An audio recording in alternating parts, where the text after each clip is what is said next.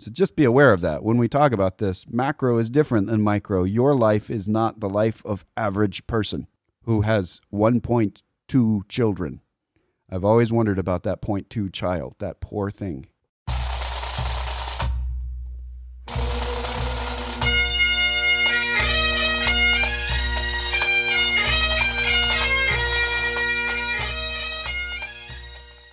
Once more unto the breach, dear friends, else close the wall up with our English dead. Good morning and welcome back to uh, an exciting second hour of The Personal Wealth Coach, starring Jake and Jeff McClure. We are the balding duo. We are uh, bravely facing into the future. Uh, and by how we face into the future is mostly by looking over our shoulders and measuring it against the past. Uh, we've got lots of stuff to talk about. We've got stuff moving around in Congress, tax law changes. We've got Secure Act stuff coming up. What you going to say? I was going to talk a little more about the debt. Depends on what. There's a big, there's a big difference between debt that's spent on nothing and debt that's spent on something. We had a economic collapse. It began in nineteen twenty-nine and kind of maximized its effect in nineteen thirty-four, and in, and we're still suffering from it in some ways. And it lasted for, goodness gracious, it stayed, started a world war. I can't, the number of millions of people who died because of the fact that insufficient action was taken because of it are just, it's just overwhelming. The alternative would have been to borrow money, which Congress didn't want to do at the time. They didn't want to go into deep debt to fund the economy or do things. They probably were incapable of funding it to the way we've funded it this time anyway. The other thing, the post-World War boom is when the United States took off. And that was on borrowed money. The interstate highway system, the rural electrical system going out to the people that are in, in farms, the um, the... telephone systems going on, those were all based on government debt. And it more than paid for itself. It when when investments, when when debt is created to create investment in any business, it's a good thing. The trick is to take a look at it. The trick, the the, the baseline to it is to take a look at that. What's what is the money being spent on? Right. If you take a business that has a bunch of lines that are producing profit, and you spend something to improve that, that's considered a good investment, even if it's in debt. As long as the debt price is low, you've got a low interest rate on it, and the, the payment is sustainable, you look at your profitability increase based on that spending, and you say it's going to pay for itself. So when you look at uh, the telephone, well, obviously having a telephone allowed people to do a lot more business. Sears Roebuck definitely took off with the shift from the telegraph to the telephone.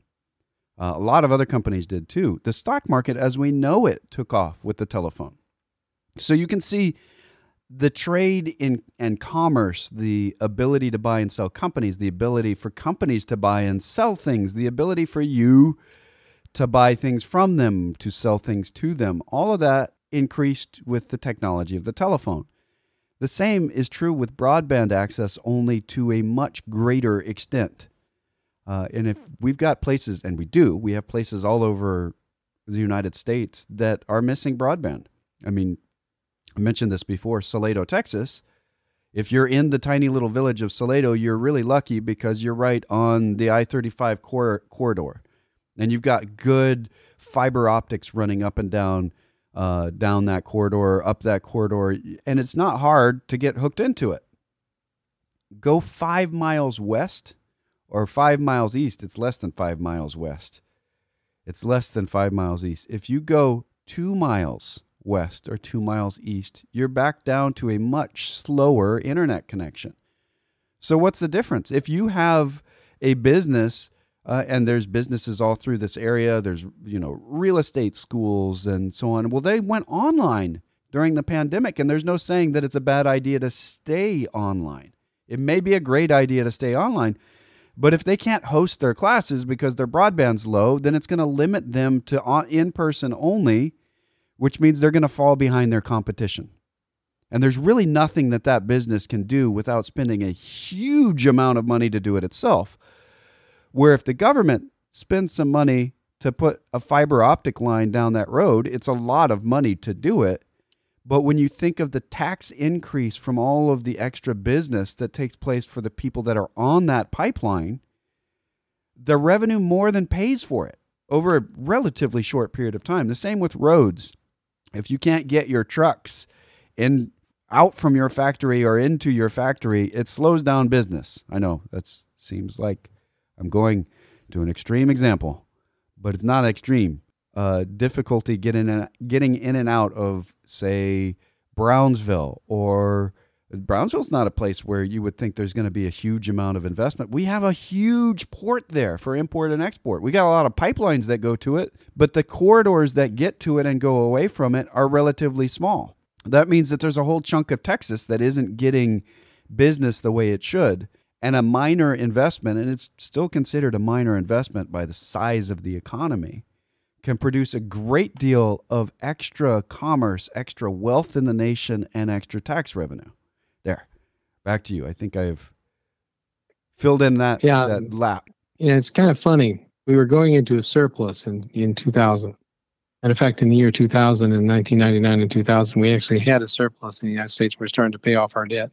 I think it's funny, the people that I hear complaining about the debt at this point are some of the people who supported the Republican takeover of Congress and the White House. I did at the time.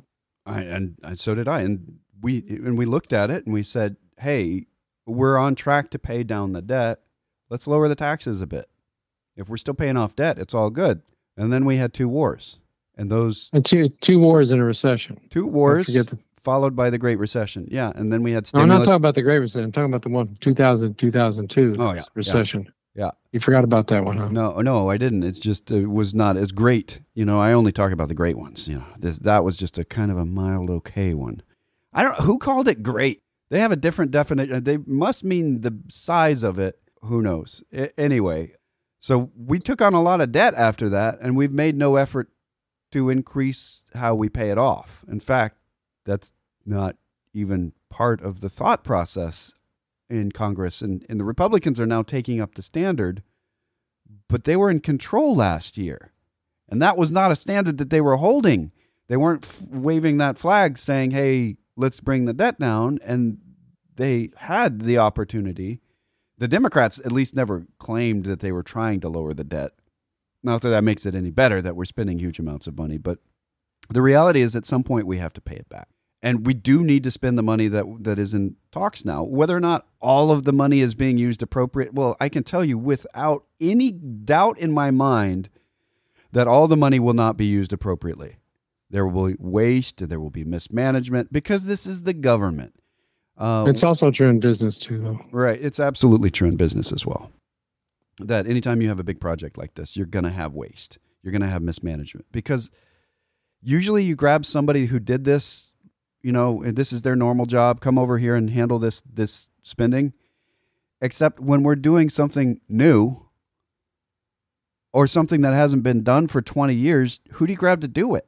So, of course, there's going to be mismanagement because nobody's got experience doing it in the last year. You're, you're going to be rusty. That doesn't give excuses. We got to hold them to a high standard. But you should just expect wastage when you have a big project and try to fight against it, but expect it. So yes, we're going to have wastage, but even wastage leads to money in the economy. It's not efficient, and I certainly wouldn't say let's spend a bunch of money on wastage, but it's not one hundred percent bad either. Somebody's getting that money. Um, I, I, I think we're talking on the same pathway here.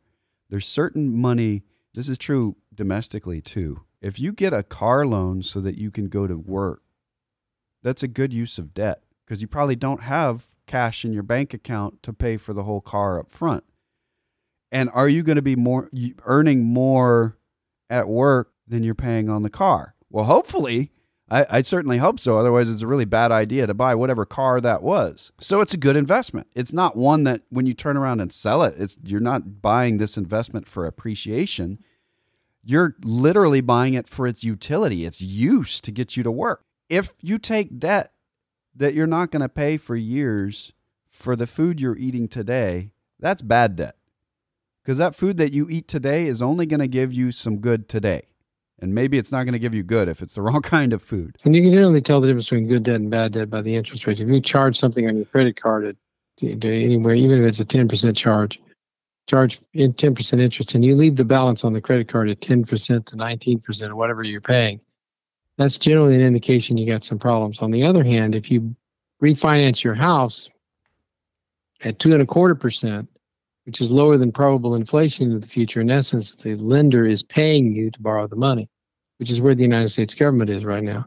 The interest rate on government securities right now is below probable future inflation, which means we have a negative real interest rate on treasuries in the United States right now, which means the people who are loaning money to the treasury are paying the United States government to loan, to, to borrow the money. It's silly not to borrow as much as you can profitably use. Now, don't borrow money just to borrow money, although that sometimes works too. Well, you got to pay it back at some point. Well, you do, but Microsoft borrowed money just to borrow money for a while, and so did Apple. Uh, because interest rates were so low, in essence, they were getting paid to borrow money. They said, this is a good deal. We can right. find something to use. We can find something to use it on. But the debt is not a threat right now. Now, if interest rates went up, which is one of the jobs of the Federal Reserve is to prevent that from happening, by the way. Interest rates go up and the United States has to roll over its debt to higher interest rates, and then we can get into some trouble down the road. Now, the reasons why they would raise the interest rate is if we see a lot of inflation pick up, because there's a lot of money running around right now. Interest rates are really low. If go- if businesses start spending their money in really not so smart ways, they're taking the low debt and then they're having trouble paying it back.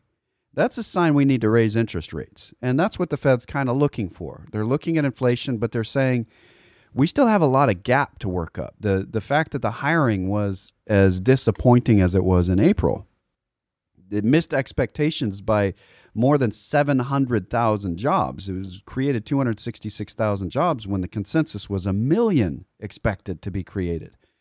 So that means that we are still teetering, even with the stimulus, even with the other stuff going on, and maybe because of the stimulus in certain instance, in instances, there's ripples coming out from it. Unemployment insurance being as high as it is does cause some people not to go back to work, but it's a pretty small percentage, and we can do the math for you if you want on that.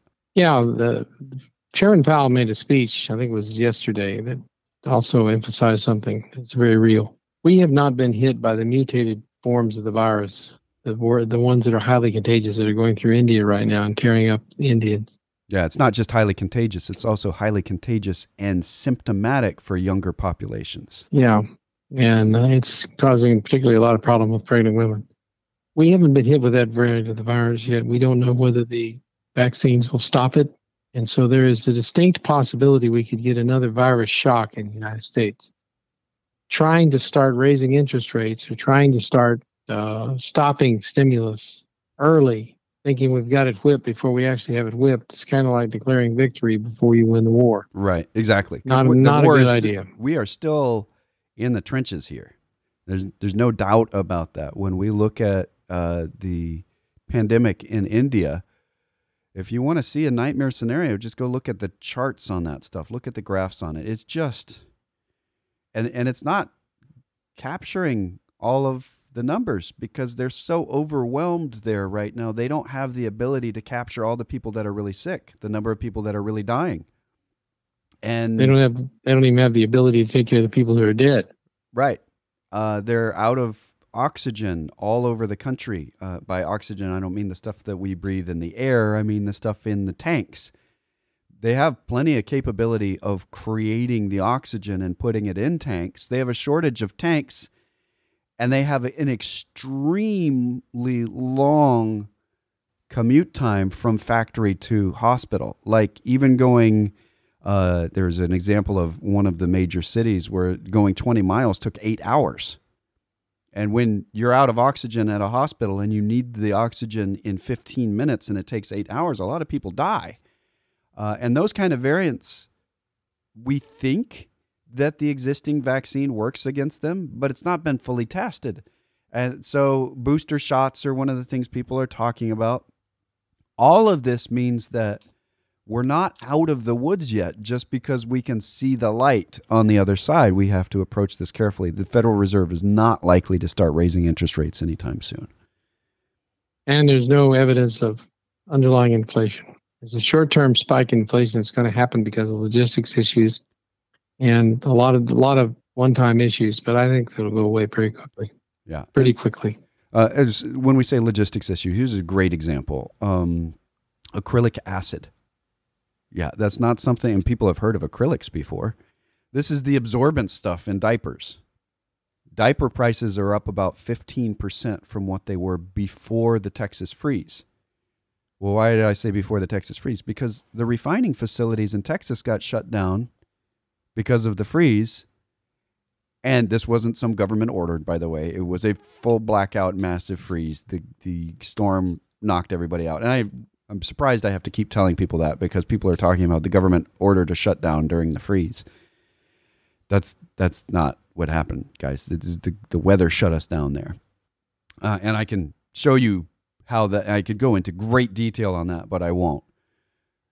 The refining facilities that take petroleum products and make them into all kinds of other things, including acrylic a- acid, got shut down. Then when they got shut or started back up again, it was not at full capacity. And there were a lot of trucks waiting to be filled. So there's a backlog, a massive backlog that's still affecting the price of diapers today. We're seeing the same thing when you're talking about gasoline prices because we have a shutdown of the Colonial Pipeline, or coffee prices because there's a drought in Vietnam, and in, in Brazil they had floods. Uh, you, you go down the list and you can see we're having a crazy enough year of snarls in the supply chain, even if we didn't have the pandemic. And it's across the board. Uh, with the pandemic, the supply chain issue is going to lead to higher prices on a lot of different things and lower prices in, in certain areas on a lot of things as well. So I wouldn't be surprised over the next week to see gas prices being lower in Texas because they've got all this gas that they need to pump out. Just just as an example, this is this pipeline that got shut down, the Colonial Pipeline. It's five thousand five hundred miles long. If you just think of it as a storage tank rather than a pipe, the largest storage tank in existence is that pipe. It's not a storage tank, so I'm not comparing apples to apples. But when you've got that much in the pipe and it's moving, well, then it's going from one storage facility to another, and the refining is, is building up the new stuff to replace the old stuff and send it up the pipeline. So what happens when the pipeline shuts? Where do we put the gasoline? And we've got storage facilities right there, and we've been filling them up. We're filling them up rapidly. Once the pipeline starts back up, we still have a glut. And you can't make that stuff flow a whole lot faster in that pipeline without increasing the pressure too high. So we've got a bit of a glut that we can't get rid of for a while in Texas at the same time that they're having a lack in the Northeast. So prices up there are going to go up, and prices here are probably going to go down. We're seeing that all over right now. So when people say, hey, you're not predicting inflation, but look what happened to my gas price. And I say, yeah, look at somebody in Texas's gas price. Now let's average that. And this is something that we have said for many years. I got this quote from the elder Baldy here. When we're talking about statistics, if you have a foot in boiling water and a foot in dry ice, your average temperature's about right. That does not mean it's comfortable. And when we apply that to the entire economy right now, the aggregate numbers, the average numbers are looking phenomenally good. But that's ignoring the big positives and the big po- and then the big negatives to put together this average number. So just be aware, in any day-to-life activity, you could see a big jump up in a price and a big drop in another price. And it's likely to average out across the entire economy. But for you, it might not. You might be having a deflationary cycle right now in your spending.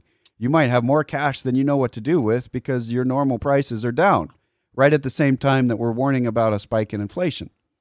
So just be aware of that. When we talk about this, macro is different than micro. Your life is not the life of average person who has one point two children. I've always wondered about that zero point two child, that poor thing.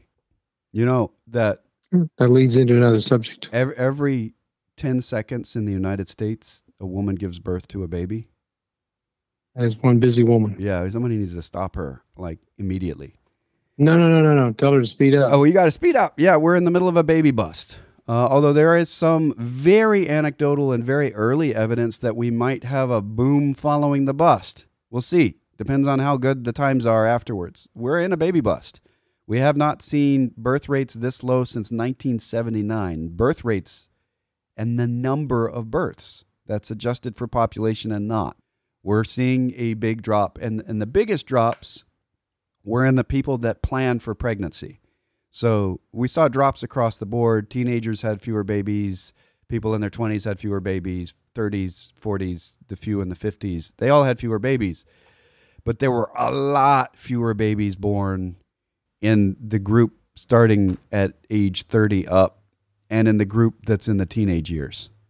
So down the, to one point six four children or babies per woman. Right. And that is not enough to replace our population, which means our population, if we didn't have immigration, we'd have an aging population and uh, lowering workforce and get into serious economic trouble. And the way we've made up for this in the we've had run into this in the past, never nowhere near as bad as we're seeing right now, but we run into it in the past. And the way we made up for it is by immigration. A lot of people today, their ancestors didn't come over on the Mayflower. They came in in waves of immigration from Europe, from Ireland, and from, and from everywhere else. Everywhere else. And the point is that we need to continue to have healthy immigration in the United States, or we're going to, we'll, we will decline economically, or we have a choice. Yeah. Um, not that long ago, at least in my career, for some people it's a lifetime ago, Japan was the number two economy on the planet. It is and threatening to overtake us. Right. And in the nineteen eighties and early nineteen nineties, I'll go back and watch Back to the Future two. It's a great movie to begin with. Michael J. Fox. It's a pretty good classic. Get a good idea of what they expected life to be like pretty much now. Uh, where are our hoverboards, by the way?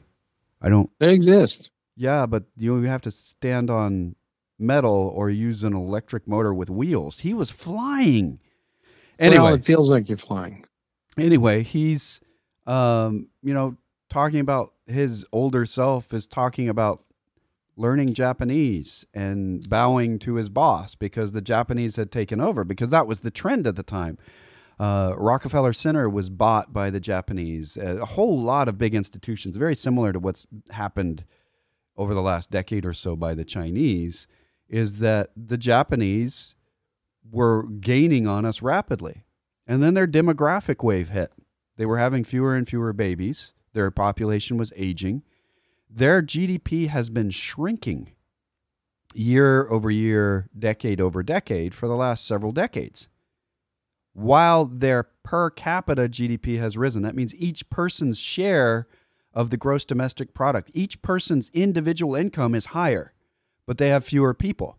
So they have less clout on the world stage. They have a whole lot, you know, they're, they're, they're not declining economically in the sense that people are suffering greatly there, but it means that they are not innovating at the level that they should be. And younger people tend to innovate. That's something that is absolutely true. And the good news on the demographic front is that China's in worse shape than we are. Lots worse. They uh, passed us up on average age several years ago. They probably had a peak in their population last year. Right. And they are going to start an accelerating decline in their population. So their population peak was probably last year. And this is from external sources as well as the C C P. And not that you should tr- trust their word on things. So I'm looking at the external sources more. But they agree that their their population peaked last year. And now they're heading down. Uh, whether the rate that they head down is the thing that we're going to need outside observers to really understand, and it's going to be really hard because of the size of the numbers that we're talking about. Estimates can be way off on this stuff. But right down to it, they're aging a lot faster than we are, which means that they have that same kind of demographic tidal wave. The Japanese have social programs to help protect the elderly. The Chinese do not. So there's a big deal. We have social programs to help protect the elderly. The Chinese do not. So even with an aging population, more burden is going to be put on the younger people, but not in a way that will destroy them, hopefully, Well, in China, it kind of might, because there's a social standard that you take care of your grandparents. And right now, the average person age twenty is the only grandchild for four grandparents in China. That's not to mention, not to mention two parents. Yeah. So they've got two parents and four grandparents that they need to take care of in their old age. And that's the social contract that the C C P kind of enforces. You get a social they, score they, based on this. Yeah, there's a law that says you have to support your parents and grandparents. So our demographic issues are nowhere near as bad as theirs. So when you're looking around, and, and I'm feeling this right now, looking at manufactured items of any kind, it's going to say made in China on it. It's just really rare to have anything else on there. Even if it says German steel, right underneath it, it'll say made in China. Uh, it says uh, American parts and manufacturing made in China, because we've moved so much of our manufacturing overseas. The good news on this front is there there is a tremendous amount, and that needs to have, that word needs to be bolded and italicized and underlined, amount of investment from companies that have plants overseas, either American companies or otherwise. Taiwan is building two massive chip manufacturing plants in Arizona. Uh, Tesla is building plants in the United States as a preference over other places at this point, because they think that automation is at a point now that cheap labor has nothing to do with it. And this is the last point on China. Cheap labor has nothing to do with it. Used to have something to do with it, but Chinese labor is not cheap anymore. We moved to China because their labor was cheap. We stayed in China because they grew their expertise to do the, and their facilities to do the manufacturing that we had the demand for. We have a lot of de-kinking of the chain to do, a lot of intense research into intellectual property violations. Uh, there's a lot of patent and trademark violation that takes place just normally in China. This is part of the reason why we're seeing delisting of Chinese companies on the U S stock exchanges, is that they're actively into corporate ex- esp- corporate espionage. They're actively owned by the Chinese government. And that government spreads those secrets from the place that took the secret to other places that are also owned by the government. So we, we've got a tremendous amount of change that I expect to see in the supply chain. We, we said that this was going to happen when toilet paper was hard to get. It didn't have anything to do with China, because toilet paper is not made in China and shipped back. We make it in the south of the United States. But all the other things, the chip manufacturing, um, Taiwan is building in Arizona because they're looking ahead at the number of chips that they have. They have a glut of chips in Taiwan. Are you aware of this? Yes. They have been making chips since the pandemic started. They didn't shut down. They're still making chips. So we're shutting down plants in Texas and in uh, Minnesota and in Indianapolis and all over the place. We're shutting down plants because we don't have enough computer chips when they have a lot over there, because we can't yeah. get them over here. Well, they have chips, but they're not the right chips that we need. They are willing to fly. Believe me, G M is very willing to fly chips across the Atlantic or across the Pacific to get them to open up their assembly lines again, because people want to buy their vehicles. But the wrong, they were making the wrong kind of chips. They were making chips for computer games instead of motor, motor vehicles. Right. So they got a glut, the wrong kind of chips. So Intel has gone through a big manufacturing, I don't know, confusion snarl, where they were saying maybe we'll start making our, having somebody outsourcing our chip manufacturing. And there was loud shrieking from everyone over this. And they came back and they said, no, I think we'll just keep doing what we're doing. There was a lot of yelling. So we're going to manufacture our chips. Well, it means that they're going to have to spend a lot of money. The reason why they were talking about outsourcing is because they're getting down to a smaller and smaller scale.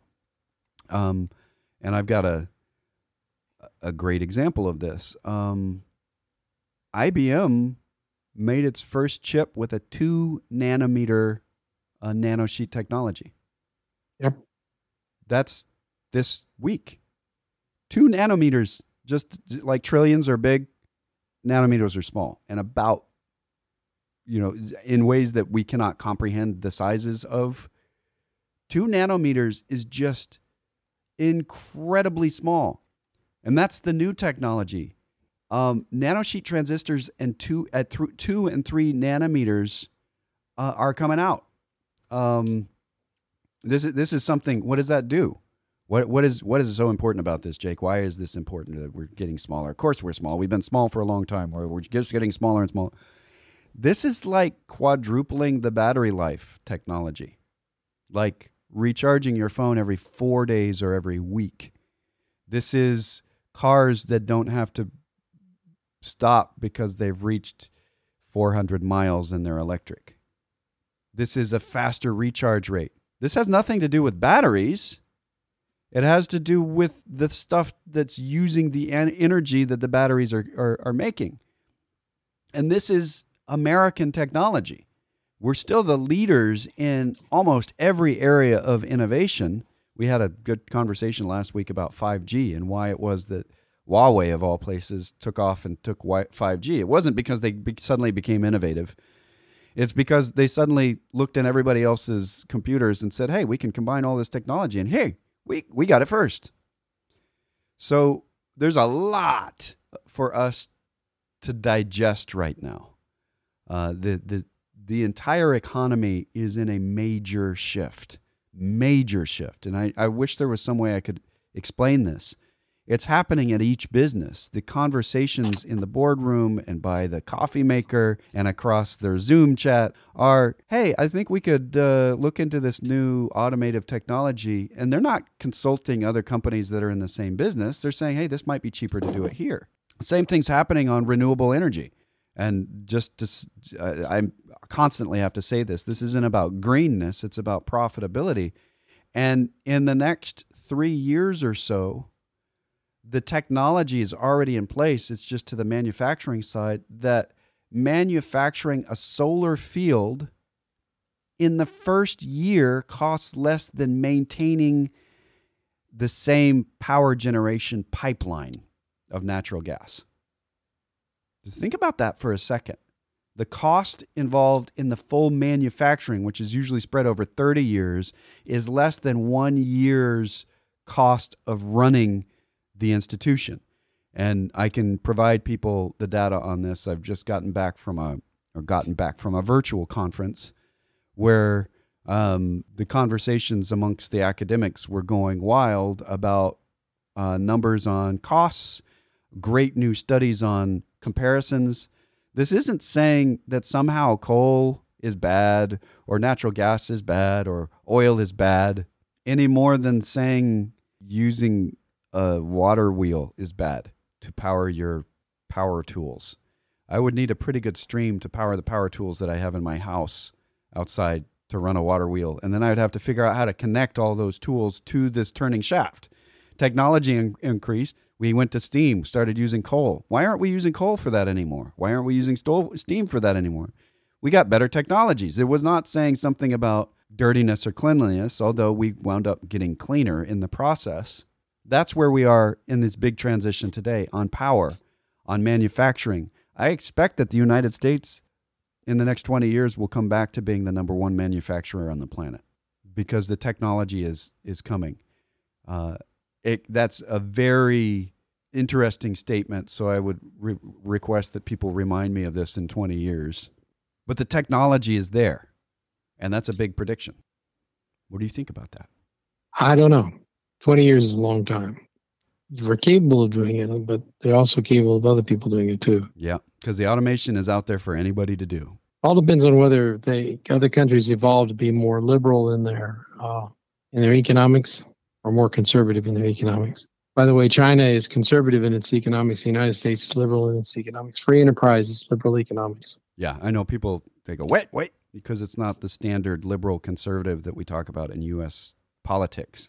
If we look at history of the world in general, the very normal, most conservative approach is the government tells everybody what to do. That is that is the normal throughout history, and that's considered the conservative.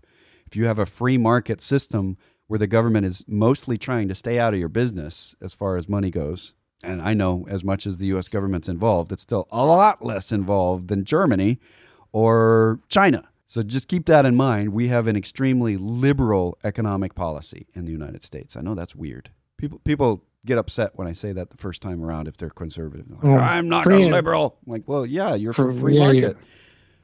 Free enterprise is liberalism in, in economics. Letting everybody do what they want to is liberalism. We got to play some commercials. Uh, we'll be back on the other side with more of The Personal Wealth Coach.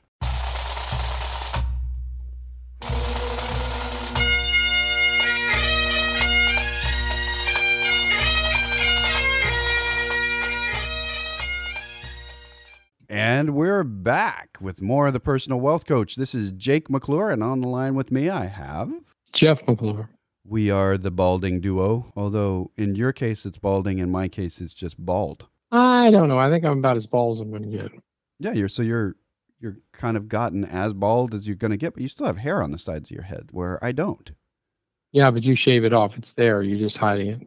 Well, I guess that puts me constantly in the balding category, or bald on the one day that I shave it a week. That's right.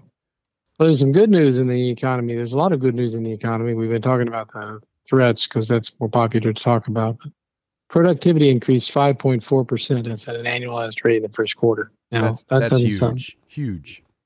We've been on an annualized rate of increase in productivity over the years, last decade or so. It's been like one point seven, maybe occasionally we'll hit two. five point four percent increase in productivity is pretty impressive. But let me give you an idea of what that means. Right about now, we're probably crossing our total, the point where our total G D P in the United States is equal to what it was before the pandemic, January of twenty twenty. But we're doing it with eight point six million fewer workers. And that's actually more than that. There's eight point two million people unemployed.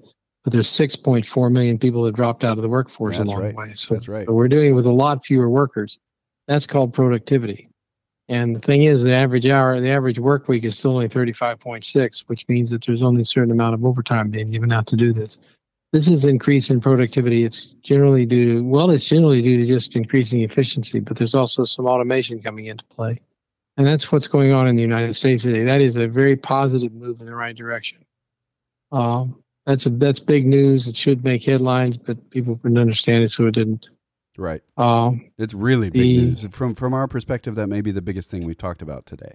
The uh, the I H S Markit, uh, I H S Markit, the Purchasing Managers Index from the other, what's the other organization? Anyway, the Purchasing Managers Index was up, it was sixty point four, or it just came out for I S I. I S I, I S I something. I S M. I S M. I S M, yeah. Institute for Supply Management, Purchasing Managers Index. Hey, we finally got it right. Yeah. Well, eventually we get to it. It just has to be remembered. Came out at, came out at sixty point four. Now, it was sixty-four last month, but that was a it was an anomaly because it was surging back after the February ice storm.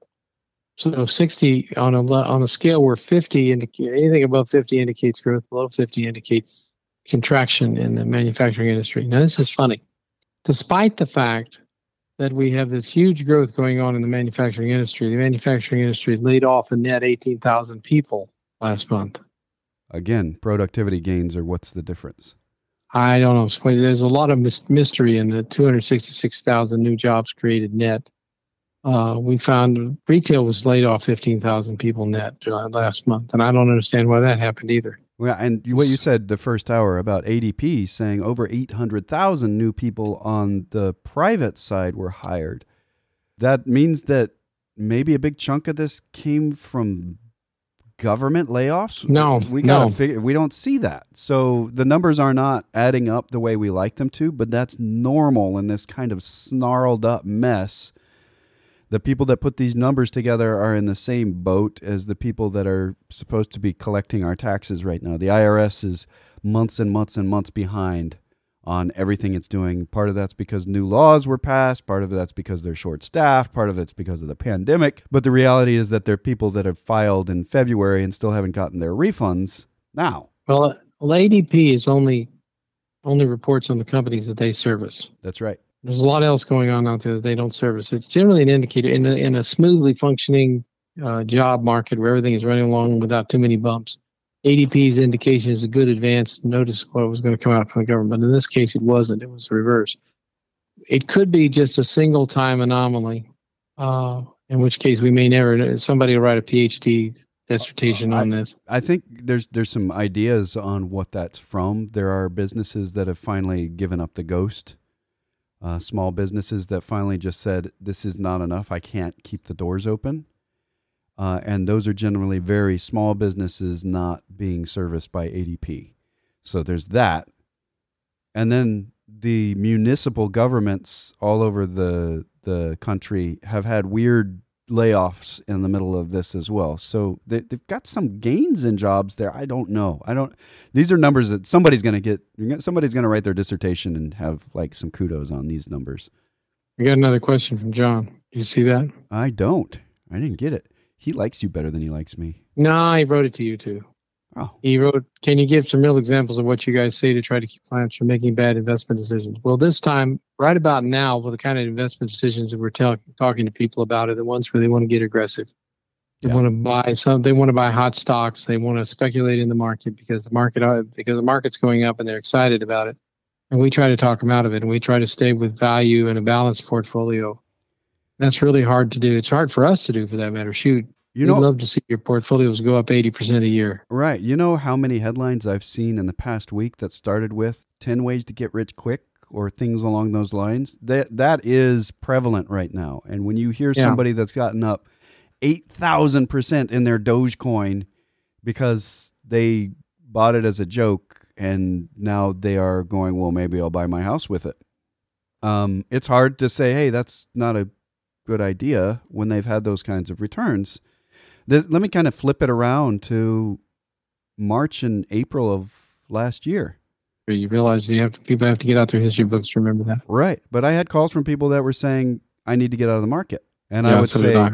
and I would say, we didn't have a lot of them because we educate our clients really well. Hey, the market's going to go down in the future. It, it has gone down so many times in the past. Historically, it's a lot more up than down. But it's going to go down. That's part of the market. And uh, the number of people that have said, I need to get out, and they were right approaching the very bottom when the market's down like fifty-five percent. And if they'd gotten out then, the recovery since then, the market is way above what it was at the top in twenty nineteen. So they would have missed a big chunk of that. And us telling them, hey, we planned the portfolio, or you planned your portfolio knowing that the market went down. You don't get out if you're well diversified because the market's down. If you feel like getting out, let's talk about it after the recovery and get you more conservative. Well, the same people that were calling me a year ago to say, let me out of the market, I'm terrified, are talking to me about Dogecoin now because they don't remember a year ago when they were terrified of the world collapsing around them. Instead, they're hearing about how these absolutely pie-in-the-sky ideas that they don't even understand. They have no idea what a Dogecoin is. It's just doing well. So that's the thing, that having an advisor that says, is this part of your long-term plan? Are you trying to follow a crowd? Because there's something that's pretty consistent across marketplaces throughout time. If you're following the crowd, you're not going to get the same deals as the people at the front of the crowd. And a lot of times you wind up being the reason why the people up front made their profit because you made your loss. You're the one that bought from them as they were selling. So that's a great deal of value that gets added in when talking to somebody that just knows your long-term goals, that just happens to be a third party. And you can throw the idea and you say, if they just say, what is a Dogecoin to you? I don't know. Well, do you want to buy something you don't know about with a lot of your money? That's a pretty simple thing. There's another thing that's important. In down markets, we taught people how to get out of the markets. Sometimes that's the hardest thing to do because they are panicked. They think they're going to go broke. The market's going to go to zero. I want to tell you that happens almost inevitably when I hear somebody give me a call and says, I want out of the market. The market's going to crash last March or whenever. The market has crashed. It's going to go to zero. I need out of the market. I can't afford to lose all my money. I hear the T V going in the background. Yeah. They're, wa- they're watching some off-the-wall cable news channel. With bells and whistles and alarm bells and stuff. Yeah. Sometimes with bells and whistles. But remember that those people give very poor advice. Let me just say that across the board. Those people give very poor, very, very, very poor advice. I don't have anything against Fox, but there was a commentator on Fox who was very popular back in two thousand nine who said we were going to see the, when the Federal Reserve was pumping money into the economy, said we're going to see runaway inflation. We're going to see double-digit inflation because so much money is being pumped into the economy. We ought to buy gold. Well, he was being well, paid gold, by the gold companies during that whole time period. The point is, the market recovered and gold didn't. That's an important thing to recognize. Sure, gold is high, but it was higher. It's been higher in the past. And, and after you take factor in inflation over the last forty years, gold has lost money. But you gotta you gotta really understand that if you're going to be if you're going to get a return higher than inflation, then you're going to need to have the understanding that occasionally there are market panics. Market panics, all asset classes go down at the same time. You need to, you need to be prepared for that, have a plan for it, and execute the plan when it comes. The plan does not include bailing out when the market goes down, because you can't. You, that's that's is a we John just sent us a quote. I can't tell you how to get rich quickly. The Hungarian stockbroker and trader Andrei Kostolani like to say, "I can only tell you how to get poor quickly by trying to get rich quickly." That's right. That and that's and, that's the thing is that you're going to see headlines. I mean, there's one right now on the Wall Street Journal about somebody that bought a six hundred fifty thousand dollars house with his cryptocurrencies. He made enough in cryptocurrencies. He's a software engineer that he could buy this house. And there are people who have made tremendous amounts of money in cryptocurrency. And there are people that have lost tremendous amounts of money in cryptocurrency. And we don't usually talk about the people that lose the money when the market's going nuts. When it's going the other direction, that's when all the headlines are about Jenny who put all her money in cryptocurrency knowing that her neighbor had just bought his six hundred fifty thousand dollars house with it, and now she has nothing. And that's that's the cycle. And there are cryptocurrencies that have not done well during the same time period. There are cryptocurrencies that have done extremely well. So what's the difference between the two? If you don't know, you probably shouldn't be buying. The other thing about cryptocurrency is it's important to know who holds, who actually holds your wallet and where it is, because uh, one of the things that the cryptocurrency boom has done is enriched the North Korean hackers and the government, as they have managed to rip off wallets from people. Yeah, and so the Chinese control more than fifty percent of the largest uh, cryptocurrency, Bitcoin, and they are approaching that on almost all cryptocurrencies. So just be aware that if you're getting into cryptocurrencies to get out of some kind of governmental fiat currency, when the Chinese are controlling that large a percentage of it, you're losing that. When the Chinese government is investing in it. What does that tell you? I mean, it means that when they get enough clout, they control the market. Now you have fiat currency again.